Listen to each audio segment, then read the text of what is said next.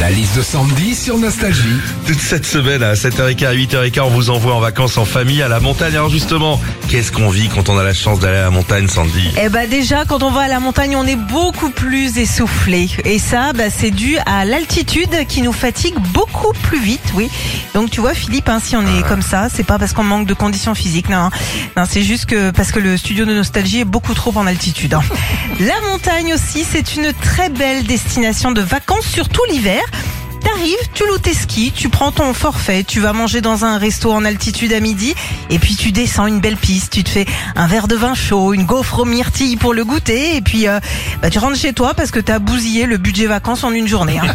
Enfin, quand on va à la montagne, c'est souvent pour faire du ski ou du snowboard, ce qu'on appelle les sports de glisse. Bon, en ce qui me concerne, avec moi, le seul truc qui glisse à la montagne, c'est le fromage à raclette dans le caclan. hein.